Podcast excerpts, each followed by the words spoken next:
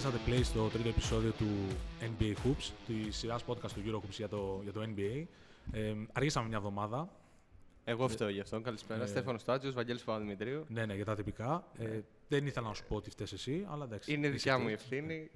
Ήθελα, Ήμουν να, λίγο άρρωστος, παιδιά. ήθελα, να πω ότι, Συγγνώμη. ήθελα να πω ότι κάναμε μια εβδομάδα να μετρήσουμε τα πόσα ε, έλεγα εγώ στα δύο πρώτα επεισόδια. Σωστό. Όλη την ώρα ακούσα ένα διαρκές ε. Γι' αυτό. Λοιπόν, ε, είμαστε εδώ. Ε, η δράση συνεχίζεται κανονικά. Εμείς θα πάμε λίγο πίσω. Αφού πρώτα. Εντάξει, κάνε. Πε, πες ό,τι θες να πεις για τα Εντάξει. σημερινά. Θα- Θα πω και αυτό. Δεν θα πάμε μόνο πίσω, θα μιλήσουμε και για το σήμερα, Ναι, ναι, σίγουρα. αλλά με διαφορετικό τρόπο. Θα θυμηθούμε λίγο το NBA των 90s, των 80s, πώς ήταν στο θέμα του μπασκετικού ξύλου που λέμε, για να το πούμε έτσι. Τα πιο εντυπωσιακά επεισόδια που είχαν ομίβια Ξυλίκι, μεταξύ ξυλίκι. παιχτών. Το ξυλίκι, Ξυλίκι, μεταξύ ξυλίκι, παιχτών, έτσι. για να το πούμε Έτσι, αυτά τα πράγματα. καθαρά. Απλά εμένα θα μου δώσει τώρα ο Βαγγέλης ένα λεπτό να πω ότι έχω εντυπωσιαστεί με τους Chicago Bulls. Μπορεί, παιδιά, τώρα που γράφουμε εμείς να έχουν παίξει ομάδες από 5 μέχρι 6 παιχνίδια. Ναι. Αλλά μπορεί να είναι πολύ νωρίς. Όμως το Σικάγο με έχει εντυπωσιάσει με την άμυνά του. Γιατί από μια ομάδα που έχει Λαβίν, Βούτσεβιτ και Ντερόζαν δεν περιμένεις να τρώει 97 πόντους μεσόωρο. Είναι το ότι Γ- κάναμε. Γράψαμε και ένα σχετικό θέμα στο Eurohoops. Αλλά έχω εντυπωσιαστεί πολύ με τους Bulls.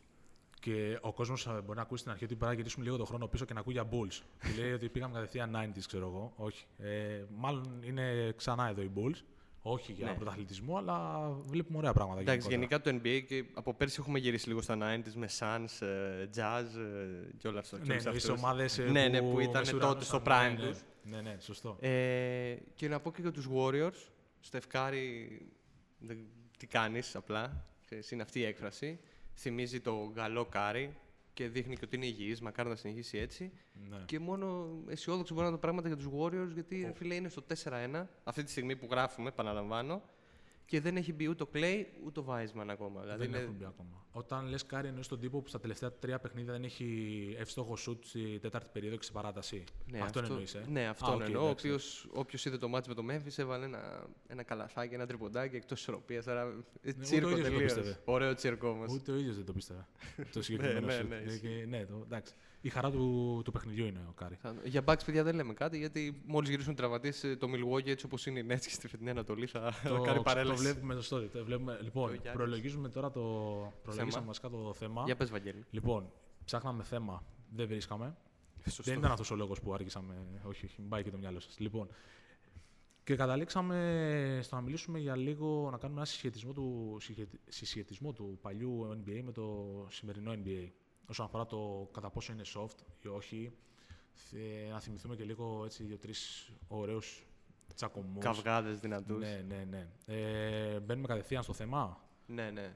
Μπαίνουμε κατευθείαν στο θέμα. Λοιπόν, ε, Θες να ξεκινήσουμε με όταν- τους καυγάδες να τους θυμίσουμε στον κόσμο; ναι, ναι, πρέπει. Ναι, πρέπει, ναι, ναι. πρέπει, πρέπει. Ε, είναι σίγουρο ότι όταν κάποιος ακούει για ξυλίκι, τσακωμό κτλ. στο NBA, πάει το μυαλό του στο περίφημο μάλιστα τεπάλα. Δεν υπάρχει περίπτωση. να Α, θα μην- ξεκινήσεις από εκεί; Δεν θε να ξεκινήσουμε από εκεί; Ε, λέγαμε πως πάμε σε Ρούντι το Μιάνο Ωραία. που είναι το πιο παλιό. Το Απλά Μιάνοβιτς. να πούμε Όχι, στον όχι. κόσμο ότι στο post που θα ανέβει στο site ε, για το podcast θα έχει και τη, τους καυγάδες μέσα τα βιντεάκια για να τα θυμηθείτε κι εσείς. Εννοείται, εννοείται ότι θα έχει μέσα.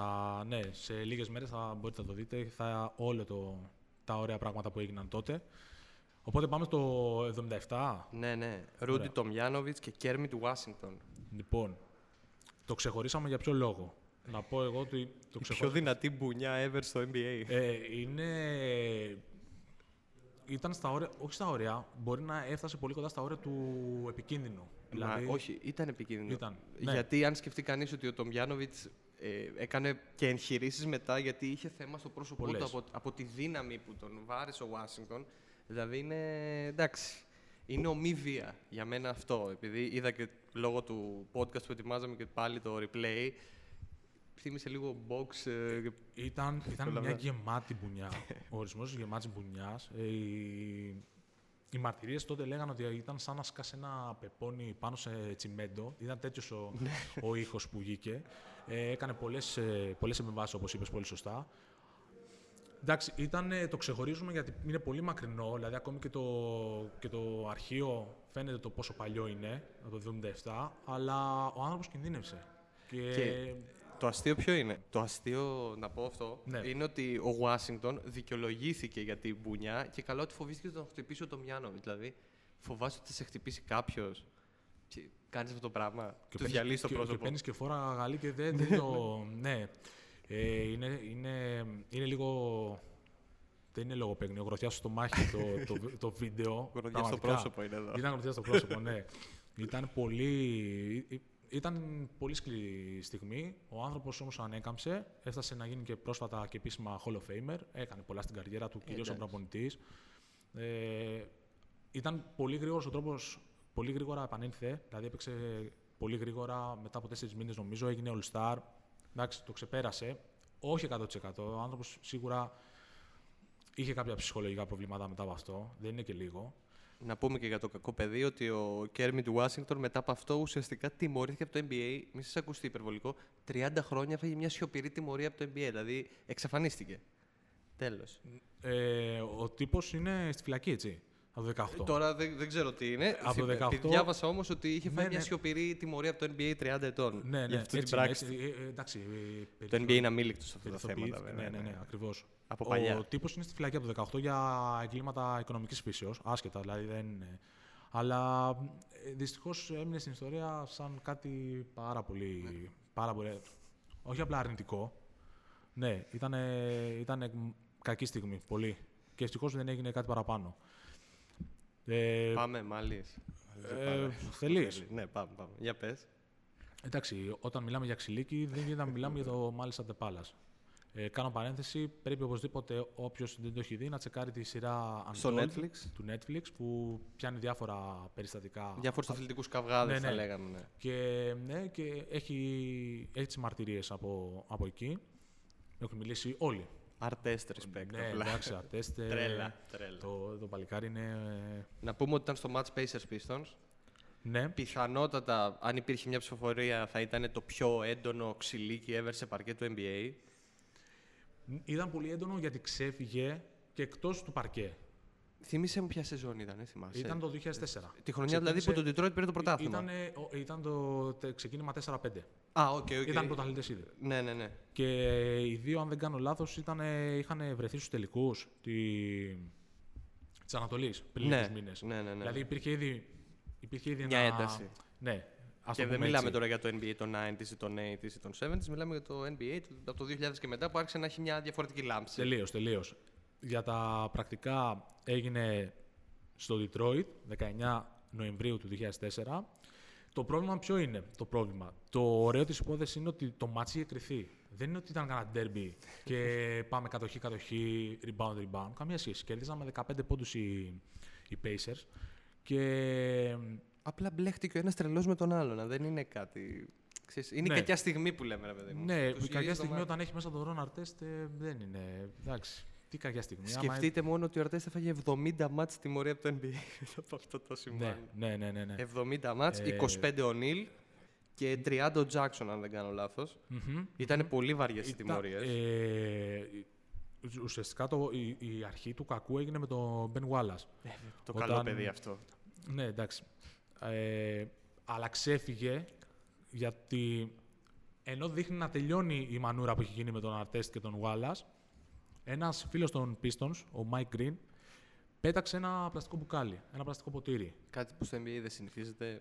Και Δεν είναι... συνηθίζεται. Απλά είπαν οι όσοι ήταν εκεί, λέμε πλήρωσαν, πλήρωσαν μυστήριο, έχασε που έχασε η ομάδα. Ε, εντάξει, να βγάλουμε το Ας άθλημα. γίνουμε στο- λίγο Ευρωπαίοι. ναι, ναι, κάτι τέτοιο. κάτι- Το έπεσε εσύ για μένα. Εντάξει. Και αυτό εξε, ε, έκανε τον Αρτέ τρελάθηκε. Ξεκινάει. Δεν θέλει και πολύ. Ο, δεν θέλει πολύ, καθόλου δεν θέλει. Και την πληρώσανε εκεί πέρα και ο Μάικ Γκριν, ο φίλαθλος, και ο Μάικ Ράιαν, ε, που τις έφαγε. Τις έφαγε.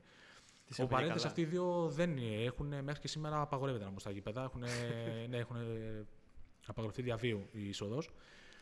Εντάξει, το, το ποινολόγιο ήταν τεράστιο. Έφαγαν όλοι από. Είναι όμως σεζόν σοκαριστικό το, τα 70 ματς τιμωρία του Αρτέστ. Είναι ένας σοκαριστικός αριθμός. ολόκληρο. Ναι, Είναι μια σοκαριστική τιμωρία. ήταν όλη η σεζόν. Ναι, όλη η ουσιαστικά έχασε μια χρονιά. Ήταν όλη η σεζόν. Η διαμάχη συνεχίστηκε και στα δικαστήρια. Ε, η- όλη, η- όλη η διαδικασία. Το θέμα είναι ότι εγώ το κρατάω σαν ε, παρένθεση και ήταν πολύ σημαντικό. Σε αυτό το ντοκιμαντέρ που λέμε, στο Untold, Ναι, ναι. το, ο Στέβεν Τζάξον, που ήταν ένας από τους εμπλεκόμενους, καλός και αυτός, εντάξει, Καλό παιδό. Ε, Καλό παιδό, ναι. Ναι, ναι. κάποια στιγμή λέει πώς ξεκίνησε όλο αυτό. Και ε, ουσιαστικά δίνει εισαγωγικά τον Τζαμάλ Τίνσλι, που ήταν τότε στους Pacers Ναι, και ναι, ναι. μπαίνει μέσα στο παρκέ και γυρνάει και λέει στον Ρόναρ Τεστ, εντάξει, μπορείς να κάνεις και φάουλ τώρα.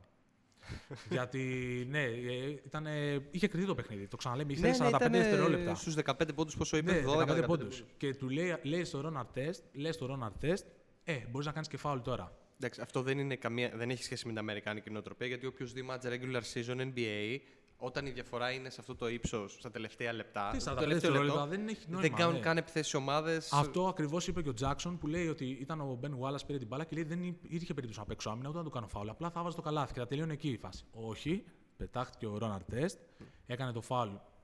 Εντάξει, ήταν πολύ σκληρό. Ναι, οκ. Εντάξει, στον Μπεν Wallace κιόλας, ψυχούλα γι' αυτός. Αυτός Ναι, είναι ναι. πολύ καλό παιδί. Ναι. Και έγινε ό,τι έγινε μετά. Ε, τρομερό το, και το βίντεο. Δηλαδή, ήταν όλο το μπούγιο που έγινε.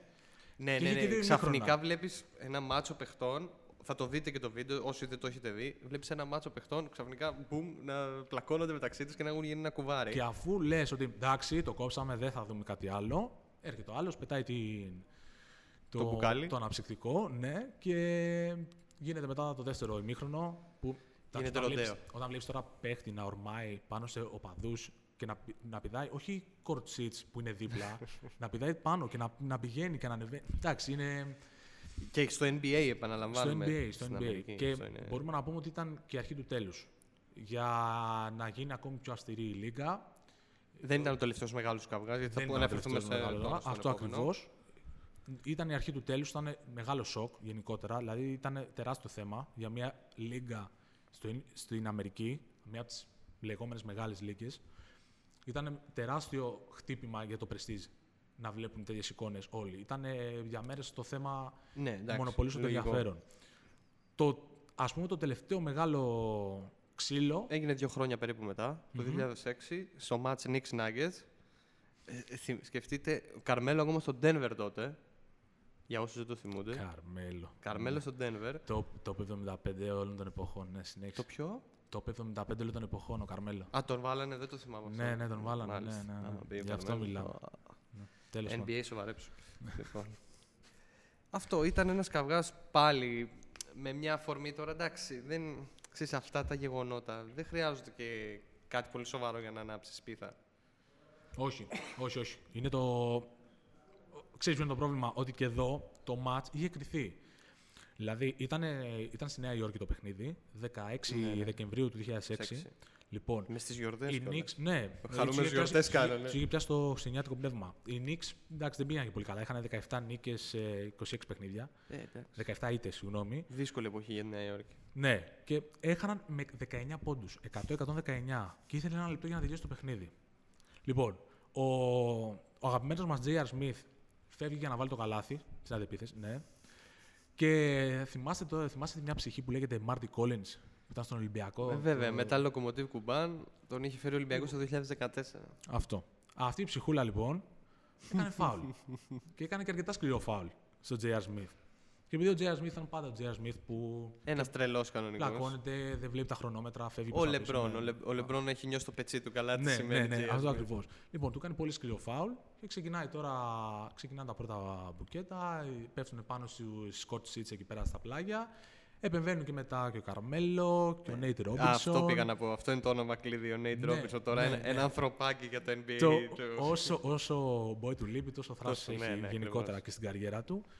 Και έγινε ένας χαμός. Ε, ήταν πραγματικά, μπορεί να πει κανένας ότι ήταν το τελευταίο μεγάλο ξύλο. Ναι, ήτανε. Θύμισε- Δεν έχουμε ξαναδεί από τότε Ναι. τόσο ένταση και Όχι. τόσο κλωτσοπατινάδα. Όχι και αυτό γιατί ο αείμνηστος ε, τότε David Stern, Ναι. ε, ο κομισάριος του NBA, ναι, ναι, ναι. ναι. έχοντας ήδη φρέσκο ακόμα το Μάλιστα Palace, δεν έχουν περάσει Δεν είχα δύο περάσει χρόνια. δύο χρόνια. Ναι, ναι, ναι. Ε, ε, λέει ότι τέλος. Ε, αυτά, τα, αυτά τα φαινόμενα θα σταματήσουν. Και ξεκινάμε λοιπόν. Έχεις διαθέσιμε τις ποινές, γιατί δεν τις. Ε, λοιπόν, τις βρήκα. δεν, αυτή που θα πω με πολύ χαρά ήταν ότι ο Καρμέλο έχασε 15 παιχνίδια, αλλά το τίποτα, καλύτερο ήταν πούδρα, ότι πούδρα. έγινε, πάγωσαν το συμβόλαιό του, οπότε έχασε περίπου 650.000 δολάρια. Ε, τίποτα. Τίποτα, αλλά είναι πλήγμα. Δηλαδή, σ- νομίζω ότι για ένα παίχτη, όταν του λες ότι δεν θα πάρεις λεφτά, νομίζω ότι είναι Είναι μεγαλύτερο πολύ κλικ- χειρότερο από το να χάσει παιχνίδια ναι, και δηλαδή να θα- πληρώνεται. Θα σου ναι, πει 15 προφανώς. παιχνίδια. Οκ, μπορεί να το δει και λίγο εντάξει, οκ, 15 παιχνίδια, κάνουμε λίγο παραπάνω ατομική προπόνηση και όλα καλά, ξεκουραστούμε. Όταν χάνεις όμως 650.000 δολάρια, και όταν δεν είσαι ακόμα. Δεν ήταν Τι, πάπλουτο ήταν αυτό το Καρμέλο ακόμα. Δύο χρόνια στη Λίγκα, τρίτος χρόνος ήταν. Ναι. Δεν ήταν δηλαδή ότι είχε βγάλει τα εκατομμύρια των εκατομμυρίων. Ε, έχουμε τον Κόλινς, έχασε 6 παιχνίδια. Ε, εντάξει.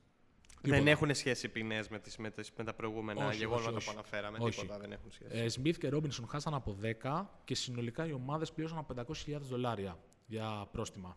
Εντάξει, μπορεί να φαίνονται μεγάλα τα ποσά για το, για το NBA, τα πρόστιμα. Αλλά δεν. ε, εντάξει, τώρα είναι τίποτα. Για, Όχι, για- για, δεν εντάξει, είναι. δεν, τα 500.000 δολάρια δεν είναι τίποτα. Είναι όμως και πάλι αυτό που λέγαμε πριν ότι είναι χτύπημα για το πρεστίζ και της ομάδας και της λίγας και των παιχτών. Δεν είναι ωραίες εικόνες. Προφανώς δεν χρειάζεται καν να το πούμε. Είναι τελείως περίπτω να το Εντάξει, αυτό αναφέρουμε. το λέω εγώ και εσύ. Σε κάποιους μπορεί να αρέσει αυτό το πράγμα. Δυστυχώς, εγώ θα πω από την πλευρά Εντάξει, μου. ναι. Σου λέει θέλουμε ένα στα 20, ένα στα 30 μάτια NBA να δούμε ρε παιδί μου να παίζουμε και Σκέφτη, ξύλο. μάλλον σκέφτη, ε, σκ- ε, είναι αυτό που σκέφτηκαν και οι οπαδοί. Μάλλον πέταξαν το, τη, τέτοια στο, στο το Detroit. τη Coca-Cola. και λέει ότι. Λέμε, τι τελείωσε τώρα αυτό ήτανε; Α ρίξουμε κάτι να το. ίσως έτσι να έγινε. Λοιπόν, τι άλλο. Α, και έχει ένα. Έχει ένα story πολύ Για πες. μικρό ότι οι δύο προπονητές τα ρίξαν μετά ο ένας τον άλλον.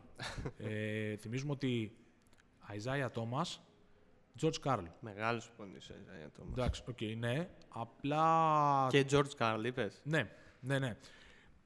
Άλλη ψυχάρα αυτή Α- των απλά πάγκων. Το... Ο Τόμας νόμιζε, θεώρησε προσβολή το να βλέπει την ομάδα του, την αντίπαλη ομάδα να έχει μέσα όλους τους βασικούς παίκτες. Α, αυτό θεώρησε ο Τόμας προβολή. Προσβολή ενός παίκτης, τέλος Όχι, πάντων. θέλ, θέλετε να μεταπεινώσετε, χάνουμε 19 και θέλει ένα λεπτό για να τελειώσει το παιχνίδι. Για, γιατί το κάνετε αυτό, ξέρω εγώ. Εντάξει, Το τέλος θεώρησε πάντων. έτσι, είναι και λίγο, έχει κοινοτροπία του bad boy, του Ναι, ναι, το Bad Εντάξει. Boy. Θα τα πούμε Και- αυτά σε λίγο. Ναι, ναι, ναι. και ούτω καθεξής.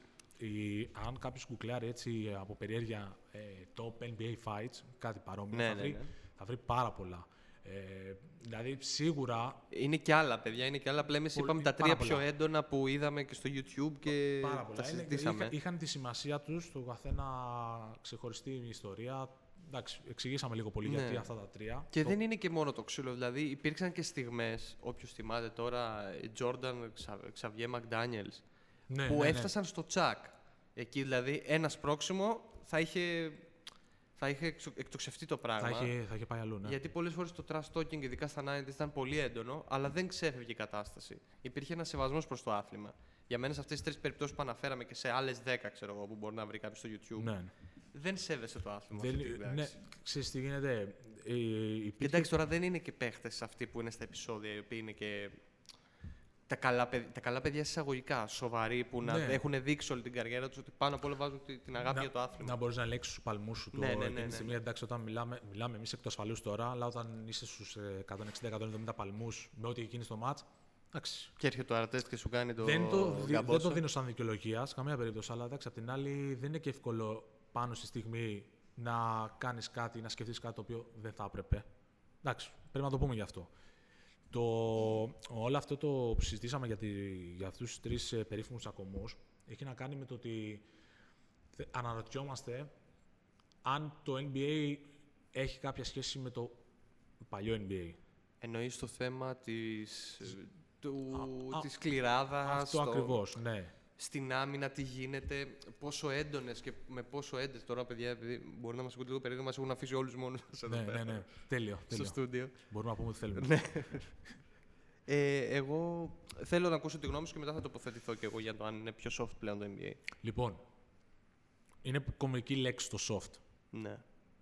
Νομίζω, είναι η βάση της συζήτησης σε πολλά πράγματα. Δεν σου φαίνεται λίγο βαριά όμως. Όχι, καθόλου. Οκ.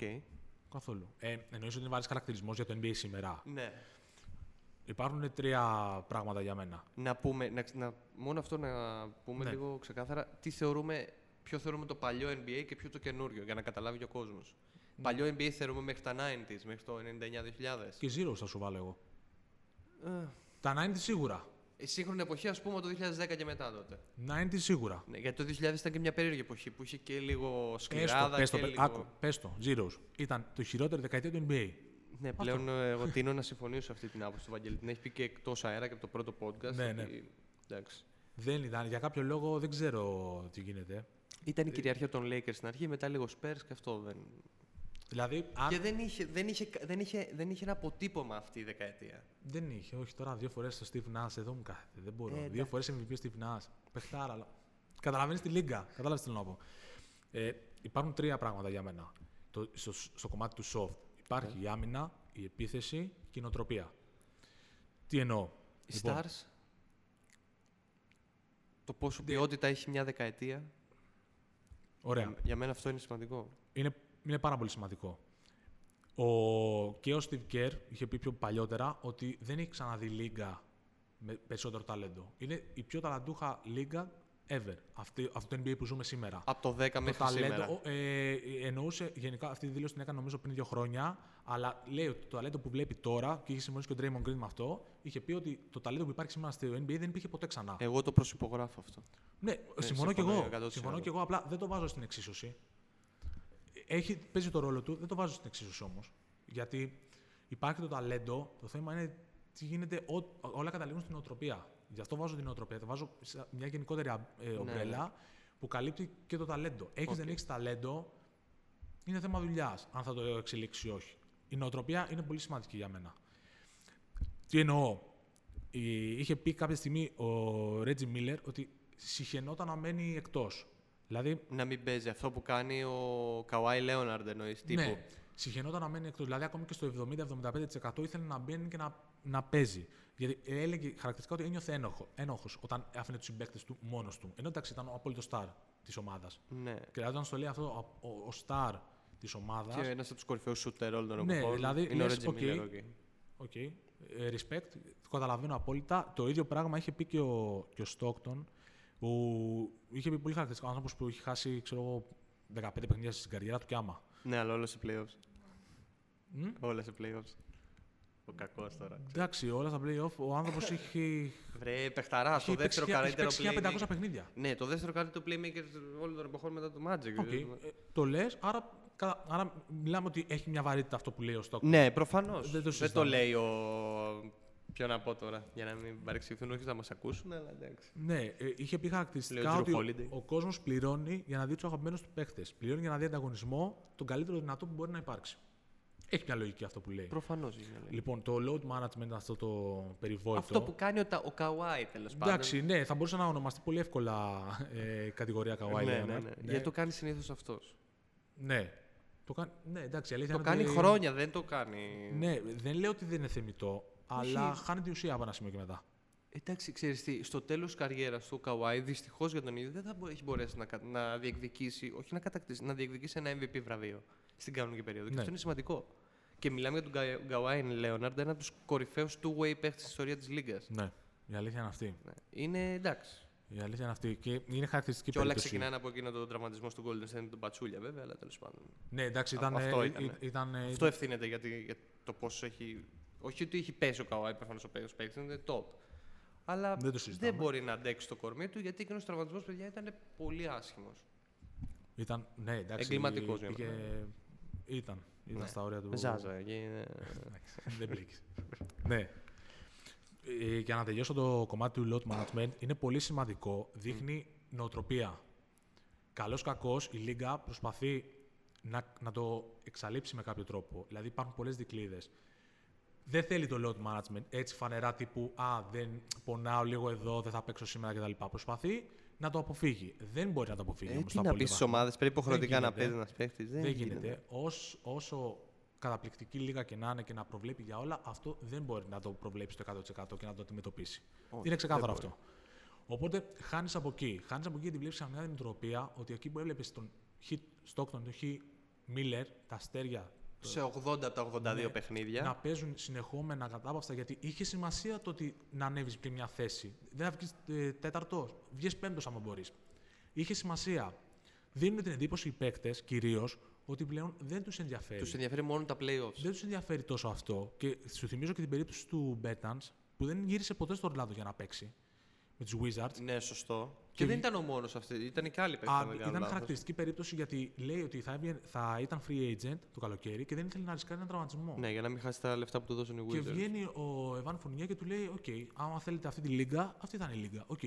Δηλαδή, είναι χαρακτηριστικό παράδειγμα το ότι θα μπορούσε κάποιος παίξει τα 90s. Εντάξει, θυμάμαι ότι είχε πει κάτι. κάτι- ο, ο Ποιος; Πίπεν που δεν είχε παίξει, έκανε ναζάκι για τα συμβόλαια. Ε, τότε. ήταν στην τελευταία του χρονιά στους Bulls και ε, έφτασε να παίξει λίγο πριν τα μέσα της Θυμ- σεζόν. θυμάσαι κάτι όμως τέτοιο. ότι έγινε, έγινε, έγινε μεγάλο θέμα. Ναι, γιατί- εντάξει, βέβαια ήταν τότε και ο καυγάς του με τον Grouser και ήταν. Ναι, απλά θέλω να σου πω ότι δεν υπήρχαν αυτά τα φαινόμενα τότε και αν υπήρχαν ήταν τρανταχτά παραδείγματα. Τώρα μπορεί να γίνει κάτι και σε λίγες μέρες να έχει ξεχαστεί γιατί μπορεί να τίνει προς την καθημερινότητα πλέον. Αυτό τίνει να γίνει καθημερινότητα. Εντάξει, κοίτα, πλέον όμως με την ένταση που υπάρχει, με τα σερή παιχνίδια, με το γεγονός ότι παίζουν από Οκτώβρη μέχρι Ιούνιο, οι περισσότεροι παίχτες παίζουν σερή. Ναι, αλλά γιατί δεν παίζανε 82 παιχνίδια παλιά; Ναι, απλά ε, πλέον είναι περισσότερες οι απαιτήσεις. Εγώ αυτό νομίζω, ότι έχει γίνει πολύ πιο ανταγωνιστικό το NBA. Πολύ πιο ανταγωνιστικό. Γι' γι' αυτό εγώ διαφωνώ ότι είναι soft το NBA σήμερα. Διαφωνώ κάθετα και οριζόντια. Το NBA Ναι. ε, στα 90s, δεν θα το πάω στα 80s γιατί είναι πιο πίσω. Στα 90s που ήταν ο Jordan, δεν υπήρχαν οι stars οι πολλοί. Δηλαδή ήταν ο Jordan και είχε αντίπαλο δέος του για αρκετά χρόνια τον Drexler του Portland. Ποιο Drexler, παιδιά τώρα. Μπορεί να ακούγεται κοινότυπο έτσι όπως Λίγο- το λέω, είναι ναι, λίγο ναι, ναι. ηρωνικό. Αλλά εντάξει. Όταν από το 2010 μέχρι και σήμερα έχουν, έχουν περάσει από τη λίγα και έχουμε ζήσει στο prime τους. Το LeBron, το Durant. Έχουν προ... ε, αυτή η δεκαετία είναι και λίγο κόμπι στα καλά του που πήρε το τελευταίο πρωτάθλημα. Είναι ο Καουάι, είναι ο Στεφκάρη, είναι ο Γιάννης Αντοκούμπο, είναι ε, ο Ντέμιαν Λίλαρντ. Ποιοι άλλοι, ε, βοήθησέ με. Είναι πε- ο- Έχουμε δει το Westbrook στα καλά του, το Πρόσεξε Harden λίγο. στα καλά του. Ξέρεις τι, εγώ το καταλαβαίνω αυτό που λες. Συμφωνώ. Τι εννοούμε star; Θεωρού, επειδή ανέφερες το Westbrook τώρα. Και, Όχι, ο Westbrook όμως πήρε και ένα βραβείο MVP, ήταν για. Και τον Paul George έχουμε δει στα καλά του, για να μην το ξεχνάω για τη Ναι, χαρά. δεν έχει χαθεί ο όρος του star πλέον. Θεωρούμε star έναν παίχτη που παίζει μισή χρονιά. Θεωρούμε star το Zion. Μα δεν είναι Star Zion. είναι, ακόμα. είναι star. Όταν γίνεται τόσος δώρος γύρω από το όνομά του, κάτι είσαι. Δεν είσαι star. Ωραία, μην κολλάς αυτό. Trey Young, Λούκα Ντόντσιτ. Εντάξει, είναι. Παιχτάρες. Ναι, Είναι. αλλά έχουν παίξει 2-3 χρόνια. Σε 3 χρόνια Ναι, γίνονται αλλά star. γίνανε από την πρώτη σεζόν All Star και δύο. Ναι, αλλά παίζουν άλλο τώρα και το All Star. Άλλο. το. Δεν δεν λέει απολύτως Εντάξει, τίποτα. ξέρεις, Μια όμως, γιορτούλα όταν είναι. έρχεται ένα πιτσυρικά και μια ομάδα χτίζεται πάνω του από την αρχή. Ναι, είναι ο Star. ε, της. Είναι, είναι, είναι Μα και star. τον Jordan Αλλά εγώ μιλάω Βαγγέλη για τη αυτό Λίγκα. έγινε. Δεν μιλάω για τον Dallas. Δεν τους συγκρίνω βέβαια με τον Jordan, απλά Όχι. κατα... λέω την νοοτροπία και το πώς χτίζεται δεν ένα. ήταν. ένα- Εγώ ένας διαφωνώ στο, οργανισμός. στο κομμάτι του ότι δεν υπήρχαν stars τότε. Πώς δεν υπήρχαν stars τότε; Βρε, υπήρχαν απλά δεν είχε τόσους πολλούς η Λίγκα και δεν ήταν στο ίδιο επίπεδο. Δηλαδή ήταν ο Μπάρκλεϊ, μα τη δεκαετία του 90 ήταν ο Μπάρκλεϊ, ήταν ο Χακίμ, ήταν ο Τζόρνταν, ήταν ο Πίπεν για λίγο μέχρι να γυρίσει δεν ο ήταν Τζόρνταν. Stockton, Malone, δεν Και υπήρχαν το αυτοί οι δει, μα παίκτες. αυτοί ήταν. Μα ήταν πέντε ομάδες. Τώρα ε, από τις 30 ομάδες, οι 27 έχουν ένα μήνυμο με ένα star. Ε, εγώ, εγώ καταλαβαίνω τι λες. Και θα και συμφωνήσω θέλω να πω πάρα και κάτι πολύ. άλλο για το soft. Ότι δηλαδή τι, δε, ε, ήταν μόνο τα 90s δυναμικά, παίζαν άμυνα, ξύλο και είχε ένταση στο παρκέ και στη regular season. Δηλαδή θυμάστε την επιστροφή του Kevin Durant στον Οκλαχώμα; Εντάξει, που ήταν, έβραζε- Ήταν βεντέτα. εκεί Ήταν βεντέτα. Θυμάστε τα playoffs των, των Bucks με τους Raptors. Δεν είχαν βεντέτα εκεί πέρα. Δηλαδή ο, ο Γιάννης μάτωνε για να βάλει Όχι. ένα καλάθι. Ο- Ναι, σίγουρα. Γιατί Εντάξει, και αυτή υπάρχει. Υπάρχει αυτή η φήμη ότι πλέον και τα playoffs είναι πιο soft. Ποια playoffs είναι πιο soft; Ο, ο, θυμάσαι το καλάθι του Λεμπρόν που βάλε μέσα στη Βοστόνη που τον κρατάγανε τέσσερις και τους, ξε- τους έσκησε τέλος πάντων. Δεν είναι soft η λίγα. Απλά υπάρχει μεγαλύτερος σεβασμός στο άθλημα, μεγαλύτερος σεβασμός στο προϊόν και πλέον οι παίχτες που γνωρίζουν τα βασικά του αθλήματο ξεχωρίζουν.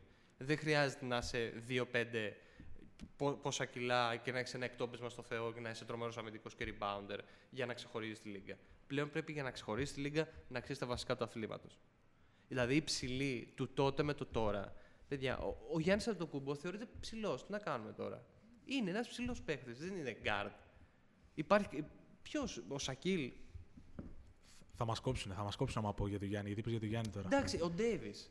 Υπήρξε ο Ντέιβις στα 90s. Ωραία, ωραία, ωραία. Το έχεις πάει τέλεια και μου είσαι πολύ ωραία πάσα για να σου πω ότι είχε Πες. πει. ο- και ήταν πολύ εύστοχο και θα είναι πάνω σε αυτό που λες. Τι είχε πει ο Αρένας. Θα μου πεις το είπε Αρίνας. Οκ. Πόσα χρόνια έπαιξε. τέλος πάντων. Όχι, δεν έχει σημασία. δεν έχει Μεγάλο σημασία. what if για το NBA. Και... Ναι, ήταν άστο, άλλη υπόθεση κι αυτός. Ε, είπε κάτι το οποίο είναι- βασίζεται πάνω σε αυτό που λες. Ότι δεν, μην κοιτάτε την, την άμυνα. Η άμυνα είναι αυτή, δεν έχει αλλάξει. Αυτό που έχει αλλάξει στο NBA σήμερα είναι η επίθεση. Γιατί το work ethic έχει πάει σε άλλο επίπεδο. Ε. Όλοι δουλεύουν πολύ, πολύ παραπάνω. Για να βάλει 30, 40, 50 πόντους ο Χι Harden, έχει δουλέψει, έχει κάνει 400 σουτ ε, την μέρα. Χίλια. Ο Κόμπι, ο Kobe που για πολλούς το ξεκίνησε και το απογείωσε. Ναι, εντάξει, αυτό εντάξει. του το δίνω μέχρι και εγώ Έκανε που δύο είμαι προπονήσεις hater. τη μέρα. Ε, Αυτό είναι αλήθεια. Η επίθεση έχει πάει σε άλλο επίπεδο. Το ταλέντο έχει πάει σε άλλο επίπεδο. Αυτό δεν σημαίνει ότι θα δεις την ίδια αντιμετώπιση και στα υπόλοιπα του παιχνιδιού, στην άμυνα. Ποια παίζουν τώρα; Εγώ έχω κάτσει να, ό,τι παιχνίδια κάθομαι να βλέπω. Βλέπω shoot στα 18 δευτερόλεπτα, γιατί είμαστε Για ταλαντούχοι. τη regular season μιλάς. Όχι μόνο για τα Κοίταξε να playoffs. δεις, όταν, όταν ε, μια σεζόν είναι 10 μήνες και 8 είναι κάτι, κάτι από τους 10, ε, πρέπει να το πάρω και αυτό στα Ναι, αλλά υπόψη. να σου πω κάτι. Είναι και τη στυλ μπάσκετ παίζει κάθε ομάδα. Δηλαδή το Miami δεν είναι μόνο τώρα. Α- Από την εποχή Spoiler, από όταν είχε τους Big 3 με τον LeBron, τον Wade και τον Boss, δεν έπαιζε fantasy μπάσκετ. Ξύλο έπαιζε και απλά κάνα καθαρίζανε άλλη στην επίθεση. Δεν είναι ότι οι 30 ομάδες παίζουν, Έχει- κάνουν χαβαλέ στην άμυνα, τ- περνάνε τα τρένα που λέει και μια έκφραση και στην επίθεση βάζουν 150 πόντους. Ωραία. Α δούμε και τους αμυντικούς που υπάρχουν. Δηλαδή, ο Ρούντι Γκομπέρ. Πας να βάλεις καλά μπροστά στο Το, Ρούντι το Γκομπέρ. βασικό, λοιπόν, εγώ θα, σου, εγώ θα σου απαντάω μόνο με quotes από παίχτες. Draymond Green. Και α, άσε με να πω και αυτό Ναι, το ναι, τελευταίο, πες- ότι πες το δεν θες, είναι ναι. soft η λίγκα και ότι δεν αναδεικνύονται μόνο οι παίκτες που θα βάλουν 30-40 πόντους. Το απέδειξε περίτρανο ο Αντρέ Ιγκουοντάλα στους τελικούς του 2015 που βγήκε MVP παίζοντας άμυνα στο Λεμπρόν. Αυτό. Δεν βγήκε ο Κάρι, δεν βγήκε ο Τόμσον, δεν βγήκε κανείς. Το βασικό πρόβλημα στο NBA είναι ότι δεν μπορείς να παίξεις άμυνα. Υποθέτω ότι αυτό- α, ότι αυτό ήθελαν. Δεν είμαι εκνευρισμένος, απλά αυτή είναι η κατάσταση. Δεν σου επιτρέπουν να παίξεις άμυνα, θα χρεωθείς με φάουλ. Απλά παίζεις και δεν το σκέφτεσαι. Draymond Green. Εγώ δεν σου απαντάω με μένα πλέον. Εγώ θα σου απαντάω με, με, με Ναι. αυτά που έχουν δηλώσει κατά καιρούς. Ο Draymond Green, εξαιρετικός αμυντικός, Από τους κορυφαίους της εξαιρετικά δεκαετίας. εκνευριστικός παίχτης. Πάρα πολύ. Ωραία, Τρομερός αλλά- δημιουργός. Είναι όμως ο άνθρωπος, αν πρέπει να πούμε πέντε, πέντε παίχτες που Σκληρούς. ξέρουν, ναι, Σκληρούς. σκληρούς, αλλά που ξέρουν και το άθλημα. Αυτό, ο άνθρωπος ε- ξέρει το άθλημα, ό,τι και αν είναι. Δεν τον γουστάρει, όχι, ούτε εγώ τον γουστάρω. Ξέρει το άθλημα. Εγώ τον όμως. γουστάρω. Ναι, το ξέρει το άθλημα. δεν μπορείς να πεις. Προφανώς. επειδή έχει έναν άχαρο ρόλο πολλές φορές, δεν σημαίνει ότι δεν ξέρει μπάσκετ. σα ίσα. Μα να σου πω κάτι, δεν έχει ούτε το ύψος του Γιώκητς. Ε, τώρα πες για τον Green, ε, φέρες παράδειγμα. Ναι, ναι, ναι. Ότι δεν έχει ούτε το ύψος του Γιώκητς να δημιουργήσει. Μα αυτός είναι ο playmaker των Warriors, είναι ο Draymond Green. Ο καλύτερος αμυντικός τους. Συμφωνώ. Παίζει όλους τους Συμφωνώ, αντιπάλους guard, όλους τους αντιπάλους ψηλού, τους stars τη αντίπαλη ομάδας και παράλληλα δημιουργεί. Αυτός δίνει όλες τις ασίε στον Γκάρι. Συμφωνώ. Draymond Green. Είναι τόσο soft οι νέοι παίχτες. Προσπαθώ να κάνω trash talking και αυτοί προσπαθούν να κάνουν νέους φίλους. Ε, γιατί δηλαδή πρέπει να. Εντάξει, το καταλαβαίνω αυτό. Το καταλαβαίνω αυτό. Το Δεν το- τραστόγγι. αυτό που λέει δεν το πιάνεις πολλές φορές. Ότι βλέπεις ότι την ώρα του αγώνα ο Jerry West, το, επειδή το, το γράψαμε πριν λίγες Ναι. μέρες και στο Eurohoops, λέει ο Jerry West, εντάξει, ακόμη πιο παλιά, οκ, γυρνάει και λέει ότι εγώ παλιά όταν έμπαινα στον αγώνα έβλεπα εχθρούς. Τώρα σήμερα είναι όλοι φιλικοί μεταξύ τους. Αυτό εσύ δεν το, δεν το, έχεις, ε, δεν το εκλαμβάνεις. Προφανώς το εκλαμβάνω γιατί εξελίσσεται το άθλημα. Δεν γίνεται δηλαδή. Μα να, δεν είναι να- εξέλιξη του μπάσκετ το να βλέπω. Δηλαδή, Όχι, προχθές είναι κάνει εξέλιξη τάπα- του προϊόντος. Κάνει τάπα Δεν είναι προχθές εξέλιξη του μπάσκετ. ο Αντεμπάγιο, νομίζω, στο. Όχι, ο Χάρελ στο Young Ναι. και γυρνάνε και κοιτιούνται και λες ότι τύπου OK και χαμογελάει ο ένας τον άλλο. Τι είναι αυτό, ρε παιδιά; Ε, δηλαδή να Τι κάνουν είναι να αρχίσουν να αυτό; παίζουν Όχι, μπουνίδια. ε, ε, Να κάνουν- υπάρξει trash κάνουν- talking. Όχι, κάνουν stare down. Κοιτάνε ένα στον άλλον. Γυρνάνε, λες, ωραία, εντάξει. Α, μπο- Και θα Κα- το βάλεις στην επόμενη φάση ο Γιάννη και θα το απαντήσει έτσι πλέον. Δεν Μα, απαντάνε. να σου πω κάτι, δεν δε, δεν γουστάρεις να τα βλέπεις αυτά όμως. Δεν γουστάρεις να βλέπεις και μια, μια εισαγωγικά βεντέτα μέσα σε ένα παιχνίδι. Όχι, δηλαδή στο, τον στο έκοψα άλλο στη NBA, μούρη. στο NBA, εγώ σαν Στέφανος προτιμώ να βλέπω τον Λεμπρό να κυριαρχεί, τον Γιάννη να κυριαρχεί, τον Ντόνσιτ να κάνει τα step back από τα 8, 10, 12 μέτρα και να βάζει Πάω να τρίποτα. υποβάλω την παρέτησή μου. Οχ. Πάω να υποβάλω την παρέτησή μου. Δεν- Όχι, δεν ξέρεις μπορώ να τι, πω τέτοια πράγματα αυτό τώρα. το πράγμα που λες το βλέπω στα playoffs. Δεν θέλω να το βλέπω και στη regular season. Μου φτάνουν τα playoffs στο NBA που για μένα είναι ό,τι καλύτερο μπασκετικά υπάρχει το, εδώ και χρόνια. το συζητάμε. Ε, συμφωνώ. Δεν είμαι 100% σίγουρος, αλλά το συζητάμε. Εντάξει, κοίτα, και εγώ θέλω να σου πω και κάτι άλλο όμως. Ότι δεν μπορεί να είναι και η ίδια ένταση γιατί δεν είναι και ίδιο το rotation. Υπάρχει, υπάρχει ένας λόγος πόσο παίζουν οι παίχτες. Δηλαδή, όταν ανοίγει τόσο πολύ το rotation από την αρχή της σεζόν μια ομάδα, δεν Ναι. μπορεί να υπάρχει τόση ένταση. Δηλαδή, προχθές υπήρχε μια φάση, τώρα νομίζω ήταν με τον Beverly. Δεν θυμάμαι, που ήταν ο Θανάσης και κέρδισε ένα επιθετικό φάο λίγο περίεργο. ναι, έγινε ναι, και στο ναι. Twitter λίγο χαμός. Εντάξει, δεν ήταν και μια ήρεμη φάση για regular season. Υπήρξε και ένας διαπληκτισμό. Εντάξει, είναι ο Pat Beverly που είναι. είναι ο Pat Beverly. το το κορυφαίο παιδί- το παιδάκι. παιδί- Το παιδί είναι. Εντάξει, δεν θέλω να Χα- χαρακτηρίσω. Δεν θα τώρα. πούμε και. Όχι, δεν θέλω να κακό χαρακτηρίσω. χαρακτηρισμό. Ε, το- Τον είδες προχθές με το Βαλαντσιούνα που πάει στη γραμμή. Ναι, ναι, είναι. Εντάξει, δεν το- είναι το καλά έχει το κάνει παιδί. και παλιά με τους Clippers με τον Durant, αν θυμάσαι όταν ήταν στους Ξέρεις Warriors. τι, Ωραίο, να, ο, οκ, να, να προσπαθείς Εμένα να μου μπει στο σπάει μυαλό ο του. Patrick Να, να, Beverly. να κάνεις mind game, αλλά αυτό σου έχει ξεφτιλίσει. Ναι, Εντάξει. εντάξει. Αυτό σου έχει ξεφτιλίσει. Ε, Κοίταξε να δεις, εμένα ξέρεις ποιο είναι το πρόβλημά μου. Δηλαδή τώρα στο Λεμπρόν, ρε Βαγγέλη, τι trash talking, τι να πας να πεις στο Λεμπρόν, θα τσιμπήσει ο Λεμπρόν. Οι παίχτες Όχι, πλέον δεν εντάξει, τσιμπάνε. Μην πας, μην πας όμως στον άνθρωπο που έχει παίξει 18-19 σεζόν στο NBA και έχει δει τα πάντα και από, από τον, οκ, νούμερο ένα draft, αλλά έφτασε στην κορυφή βήμα-βήμα. Γιατί στην Ευρωλίγα, δηλαδή, επειδή αυτή είναι η σύγκριση του πλέον το ευρωπαϊκό μπάσκετ έχει αυτό το χαρακτήρα. Στην Ευρωλίγκα βλέπουμε και ένα τρομερό trash talking. Όχι, απλά η Ευρωλίγκα δεν ήταν ποτέ. Ε, τι δεν ήταν. Περίμενε, περίμενε, περίμενε. Δεν ήταν ποτέ, ή και αν δεν, ήταν, δεν είναι τώρα, δεν είναι τόσο πρόσωπα. Το NBA είναι προσωποκεντρικό. Είναι ο Ντουράν, ο Λεμπρόν, είναι ο Αστέρας που Εντάξει, έλεγες διαφωνώ εσύ. λίγο σε αυτό. και Τώρα το πάμε αλλού, μην το, μην το ξεφύγουμε την Ο- Ευρωλίγα, ο- απλά έχεις ξέρεις πρόσωπα τι, και η Ευρωλίγα. είναι, είναι πρόσωπα. Το NBA πας να δεις πρόσωπα. Ότι αν δεν είσαι φαν των Bulls που λέγαμε πριν, Βρε ακόμα και μιας ομάδας να σε φάνε. Εγώ είμαι Lakers και λατρεύω 15 παίχτες στη Λίγκα. Ωραία. Αν λοιπόν μπορούσες να πας σε ένα παιχνίδι που έπαιζε ο Ντουράν, που σου αρέσει πολύ, Ή Γιώκητς. πας να δεις Ντουράν.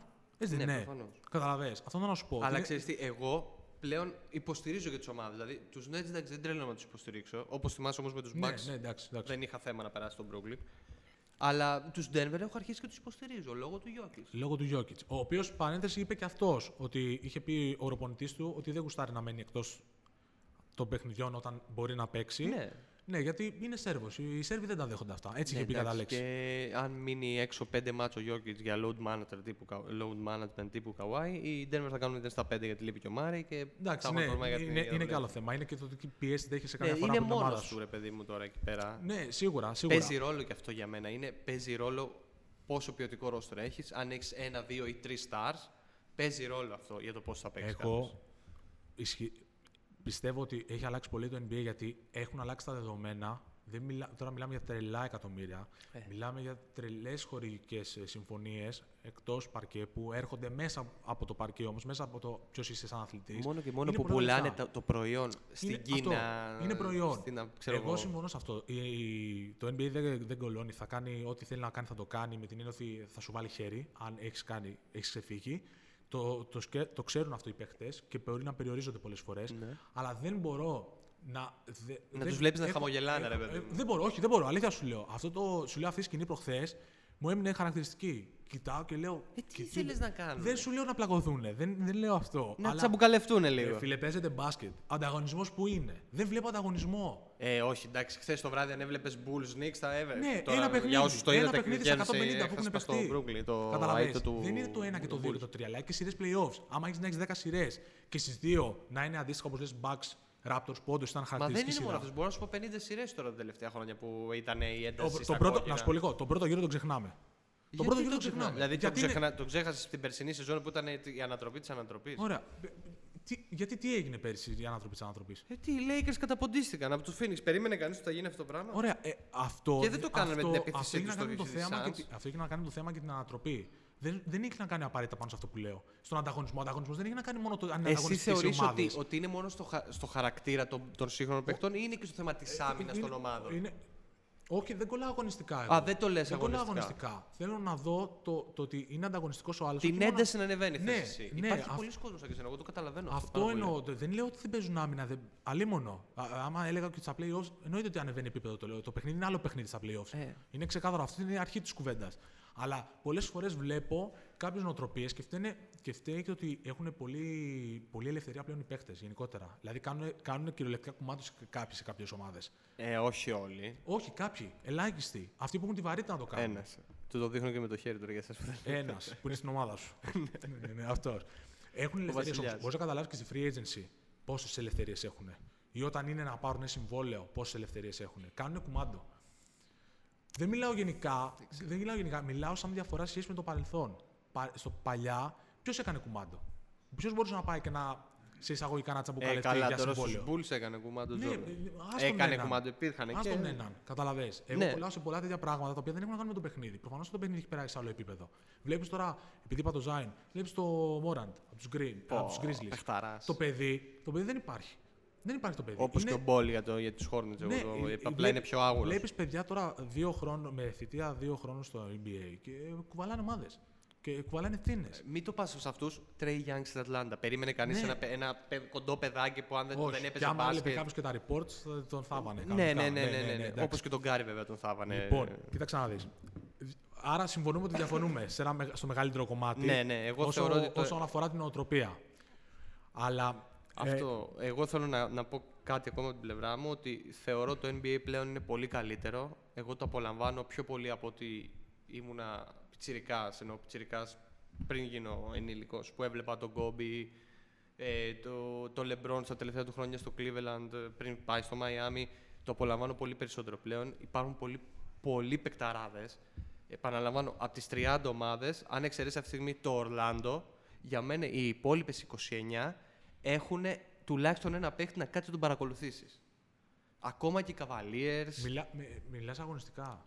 Ναι, και στο θέμα της οτροπίας δε- δεν μου λείπει εμένα η ένταση. Αυτό θέλω να σου πω. Δεν μου λείπει εμένα να, να ανάψουν λίγο τα αίματα.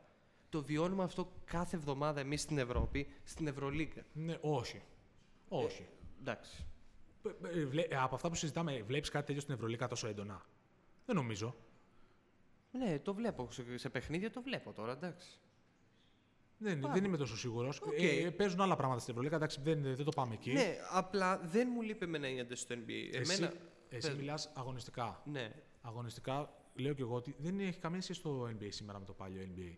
Εμένα μου λείπουν κάποια πράγματα. Ελπίζω να το καταλάβει έστω και ένας από αυτούς που θα ακούσουν. Αλήθεια, γιατί δεν Οκ. ξέρω πώς να το μεταφέρω ακριβώς. Ναι, ναι, ναι. Είπα ένα παράδειγμα προχθές.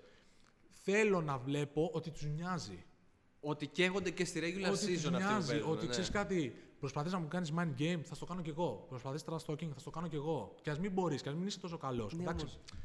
αυτά Και το τα καταλαβαίνω πράγματα- αυτό που λες, ξέρεις ποιο είναι το θέμα. Δεν... Μπορεί η απάντηση να μην είναι ένα άγριο κοίταγμα, να, είναι, να πάει ο Τρέι Γιάνγκ, όπως είπες πριν με το Χάρελ, και να του χώσει δύο τρίποντα μετά back to back στην επίθεση. Ναι, Μπροστά α- στη μούρη στην ναι, αλλαγή. α- α- α, εντάξει, Αυτή θα είναι το- η το απάντηση. τρίποντο- Μετά μπορεί να τον αγριοκοιτάξει κιόλας. Να σου πω κάτι. ε, ναι, σωστά, εντάξει, είναι τα- άλλα τα μεγέθη. Ναι, το ότι να βάλεις ένα τρίποντο στη μούρη του άλλου, ναι. Άμα το συνοδεύσεις όμως πολύ ωραία με μια αντίδραση μετά, το ολοκληρώνεις. Ο Γιάννης δεν το κάνει λίγο αυτό που λες. Δηλαδή ο Γιάννης δεν είναι και ήσυχος. Ξέρω εγώ, Δεν ε, είναι δε- ίσως, δε- αλλά αντιδράει. Σκέψου, σκέψου, σκέψου ότι σε κάθε παιχνίδι πρέπει να έχει ένα τουλάχιστον που θα προσπαθήσει να τους σπάσει τα νεύρα. Πάντα έχει κάποιο. Γιατί, Πάντα. γιατί λέει ο άλλος, θα παίζουμε τους Bucks, ωραία. Τι θα κάνουμε, θα σταματήσουμε τον Γιάννη. Ωραία, δεν θα σταματήσουμε τον Γιάννη. Ωραία, ας μπει κάποιος ε, κτλ. Μπας και τους σπάσει Τους λίγο σπάσει τα νεύρα. και πάμε- παίρνει, παίρνει λάθος επιλογές. Πάρει κανένα τεχνική ποινή, ξέρω εγώ, και τον ξεφορτωθούμε. ξέρω. Ναι. Ναι, οκ. Αυτό σου λέω, όταν δεν μπορείς να αντιμετωπίσεις κάποιον, θέλει το, το αλάτι, ρε παιδί μου. Εμένα αυτό μου λείπει. Ωραία. Εσένα Αυτό σου, μου λείπει. εσένα σου αρέσει το φαγητό, σου σου φαίνεται ενδιαφέρον, απλά σου λείπει το αλάτι. Μου το, λείπει το το αλάτι. πικάντικο, αυτό Μου το λείπει το κάτι αλάτι. παραπάνω. Και για, να Το τελειώνει, σέβομαι. και για να τελειώνει και η συζήτηση γενικότερα γιατί τραβή, Μας τράβηξε αγριοκοιτάει ο λίγο Κωνσταντίνο παραπάνω. Λοιπόν, πρώτον, ε, έχουμε, έχουμε θέμα. Δεν μπορούμε τώρα. Τώρα δεν μπορώ να τον αφήσω τσακωνόμαστε, έτσι. Κωνσταντίνε. Δεν μπορώ να τον αφήσω έτσι. Λοιπόν, δύο τελευταία πράγματα, πολύ σύντομα, γιατί σου είπα θα απαντάνε οι άλλοι για μένα. Σακίλ Ονίλ. Αν πει κάτι ο Σακίλ, το δεχόμαστε; Ανάλογα τι θα πει. Ακούω όλες τις απο... Είμαι δημοκρατικός άνθρωπος. Ακούω όλες τις απόψεις. Ναι, είσαι δεν δημοκρατικό. έχει σημασία αν συμφωνώ ή Όταν όχι. ξεκινάμε ε, να γράφουμε, δεν υπάρχουν ε, τέτοια πράγματα. λοιπόν, θα ακούσει τι λέει ο Σακίλ. Ωραία, θα ο ακούσουμε Σακίλ τι λέει λέει. ότι το NBA έχει γίνει πολύ ευαίσθητο και πολύ soft. Για τον απλούστατο λόγο ότι ακούει παίχτε διάφορους να λένε ότι πάμε για το νούμερο 1 και είμαστε κορυφαίοι κτλ. Ενώ ο ίδιος έχει παίξει με τους καλύτερους, Jordan, Barkley, Malone, Stockton κτλ. Καλά, καλά, εντάξει. εντάξει. Και λέει ότι όταν έχεις παίξει με αυτούς και LeBron και Wade και Nash, και λέει όταν θέλεις να λες ότι πας για το νούμερο 1, ή θα είσαι το νούμερο 1 ή στο νούμερο 2 και θα πηγαίνεις για το νούμερο 1, ή δεν θα μου μιλάς για τέτοια πράγματα. Γιατί αν είσαι στο νούμερο 5, δεν θέλω καν να μου μιλάς ότι πας να γίνεις.